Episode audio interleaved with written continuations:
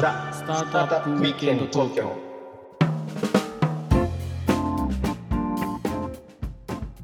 はい皆さんこんにちははい、こんにちは。ロックウィステリアのフッティですひろきちゃんです。はい今日もザ・スタートアップウィークエンド東京の時間がやってまいりましたはいと。いうことでねはい。先週に引き続きなんですが伊藤洋一さんに来ていただいております一分で話せない男。よろしくお願いします。こんばんは。よろしくお願いしますででね先週ちょっと最後の方にちらっと言ったんですが、うう。ん。えー大学の先生もやられてるとうん。で正式なあの今洋一さんのポジションがですねうん。武蔵野大学というところのアントレプレナーシップ学部とうんいうところの学部長、はい。なんとこう学部長ですだから学部で一番こう偉いっていうかねあの一番こう方向性を決めたり意思決定していくっていう、うん。ちなみそういうにフッディ、私何やってるか知ってます？あなたいちご作ってる人で それもある。それもあるね。それもあるが、なんだっけ？これもあるがが、あれでしょ？同じ大学のはい。アントレプレナーシップ学部ではい。よ用務員かなんか それも大事な仕事だけど。違うでしょ？何？何やってる今日今日も行ってきましたよ私。今日もあの朝早起きしてね。あのあの武蔵野大学はい。うん、起業家教育ね。やっそうです。てるとはい。いうことで今日はこの同僚ですよ、同僚。同僚。だから3人の中に2人がもう大学の先生もやってで若い人たちに対してこう、うん。起業家マインドみたいなものをそうそうそうそう。こう植え付けて、まさに。うん、どんどんこう日本を良くしていこうと。いうことだと思うんですけど、また洋一さんがまた多岐にわたるこれ先週はね作家の話をしたと思ったらうん。次はこう学部長ですからね大学の。なかなかないですよね。なかなかないしないですしなんなんでそもそもこう大学の学部長になったのかって経緯もちょっと僕全然知らなくてなんか急になんか洋一さんが学部やるらしいぞみたいな話聞いてですね。それでえー、ってなってなんかひろきちゃんとかいろいろ聞いたら洋一さんが学部長でみたいな、ね、だどういう経緯でそのそもそもはい。洋一さんの企画なんですか？そもそもそこのアントレえっとですねシプレナーシップこ学部こちょっとね、1分で話せの著者のくせに話長いんですけど、あそこはしょうがない。ストーリーなんでしょうがないですねそこは、うん。あの、ヤフーでヤフーアカデミアっていうのの学長をやってるわけですね。ヤフーの企業内大学の。はいはい。今もやってるんですけど、あのそこでね、有識者、つまりいろんなその起業家とか、その会社員とか、役人とか、その政治家とか、学校の先生とか、もういろんな人が集まって、100人ぐらいで集まってもらって、まあ、これ、ひろきちゃんも入ってもらって、あのカンファレンスやったんですよ。で、カンファレンスってあのなんか、私話す人、あなた聞く人とかそういう話じゃなくて、100人全員でね、グループに分かれて話すっていうことをやって、でこううん各テーマでそのこう結論出していって、でそれはみんなで見ながら、あのい何が大事なテーマかっつってあの投票するっていうことをやったんですよね。でそしたら1位が教育だったんですよ。で俺たちはもっと教育に向かっていかなきゃいけないねっていう結論を出したところであのそこにね武蔵野大学の附属中高の校長先生がいたんですよ。それで「吉さんそれだったらうちの大学の学長が、あのーすごいこういろいろなんかやりたいみたいなんで会ってみたらっていうことで会ってみたところいきなり意気投合してうん。それがね2019年の4月頃ですよ。それでまあ何回かちょっと話をした後じゃあ何かあったらその協力しますからっつってたらなんか向こうは大学の学部を作りたかったらしく僕は2019年の8月に呼び出されたんですよ。呼び出されて飯食いながら、それでいろいろ話してたら伊藤さん学部作んねえかっていうわけですよ。学部作んねえかってどういうこととか。あだからうんそれ話してる中でいや俺ね企業内大学でやってるんだけどやっぱね大学ぐらいからやんなきゃダメだと思います。だからあなたのやってることは素晴らしいですっていう意味でやっぱりね早くからやった方がいいと思いますよっていうふうに言ったらほらって掴んだぞみたいな感じの表情されて伊藤さんそうでしょ？学部作んねえかっていきなり言われて。学部って何？何すかと何学部ですかっていうふうに言ったら、伊藤さんの好きに決めてくれっていうわけですよ。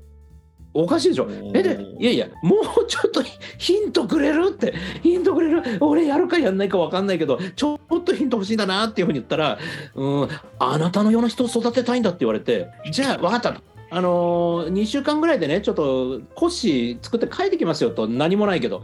であのなんかもう授業の中で起業する、えーそして教員は全員現役実務家。そして寮で1年間は共に学ぶ。みたいな、まあ、こんな学部作ったらめっちゃ嬉しいんですけど名前はアントレプレナーシップ学部。っつって持ってって、まあ、はい。そんなむちゃくちゃなプラン絶対 OK って言われないじゃないですか普通。で、うんうんいやもうなんか死のもの言われたらやめようって思ったらそのまんまやってくださいって言われて マジかとかって思って。それであれですよ2019年のあのあれですよ9月からねあの教員を集めてもう友達にだからねこう連絡して一人一人ちょっとこれやらない？みたいな感じでひろきちゃんにも声をかけですね。それでえででその西本さんという学長なんだけど西本さんこれいつ開学するんですかっつって開設するんですかっつったら2021年の4月に開設したいって言われてあちょっと先かなと思ったらよくよく考えてたら2021年の4月に開設するってことは生徒はその半年前にはもう決まねこれから入試で集めなきゃいけない。その前っていうことは1年前にはそのなんつうかもうえ？あどういうものかっていうのは大体固まってないといけないですね。でもうマーケテティング始めなきゃみたいな、うん。えそしたら文科省に認可とかあるよねっつったらえもう時間全然ないじゃんっつってね。これ無理ですよって1年延ばせませんっつったらいや俺はこのタイミングでやりたいとか言ってねじゃあまあいい分かりましたよと。やりますよって。じゃあ俺がどうしたらいいか教えてくれって言ったらなんかね電話帳の半分ぐらいの厚さのところを書いてくれと。あの文科省に申請するの。それでそれをだから4ヶ月で書いてくれと。何もないゼロの状態ですよ。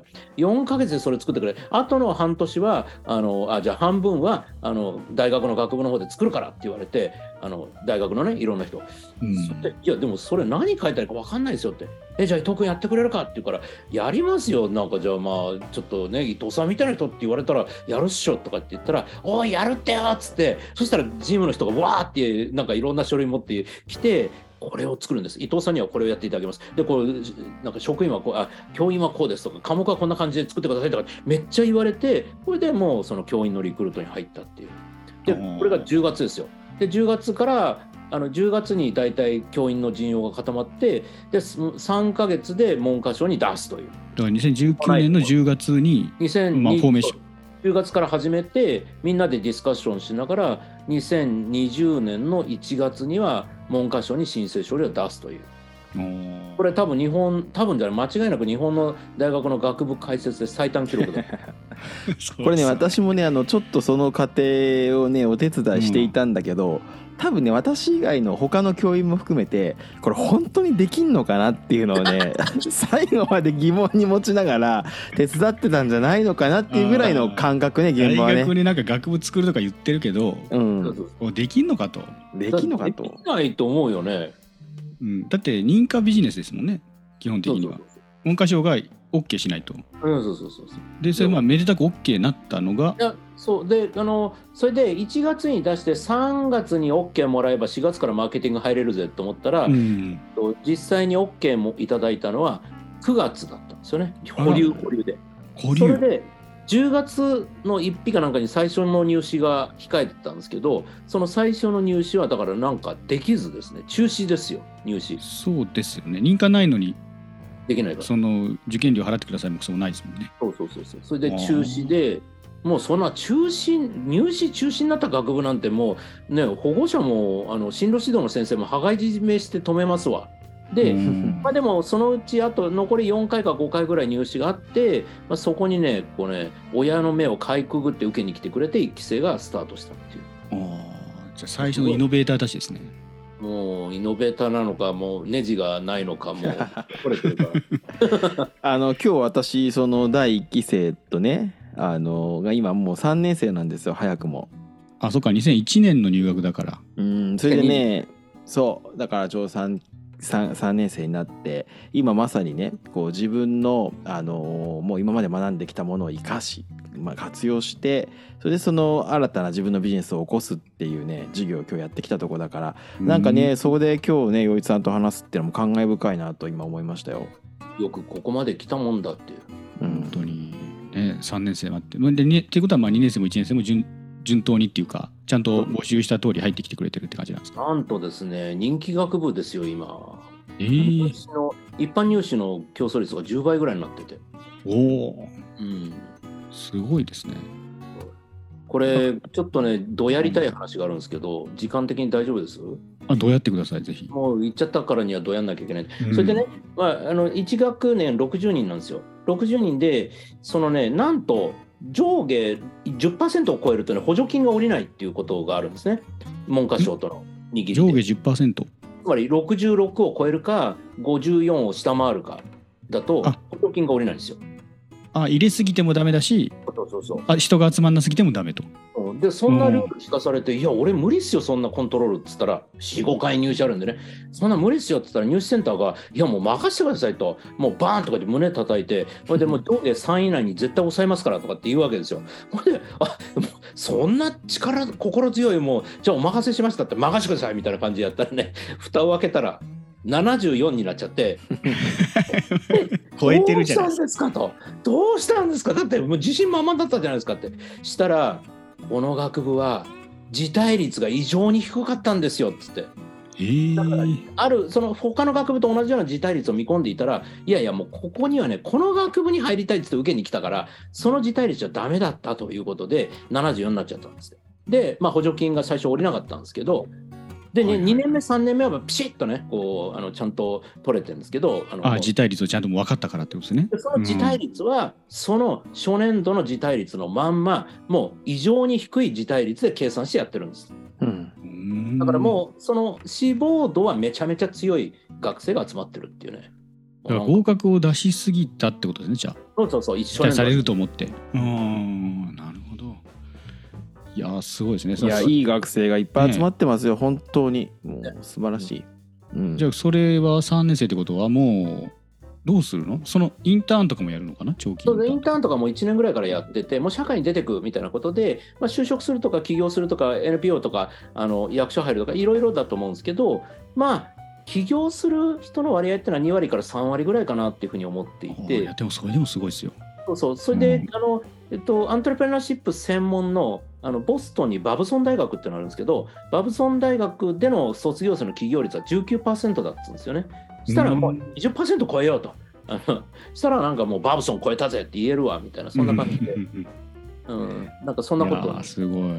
だからもう完全にこれね、あの、学部長で偉いんだっていうよりね、なんかもう、ファウンダーですよね。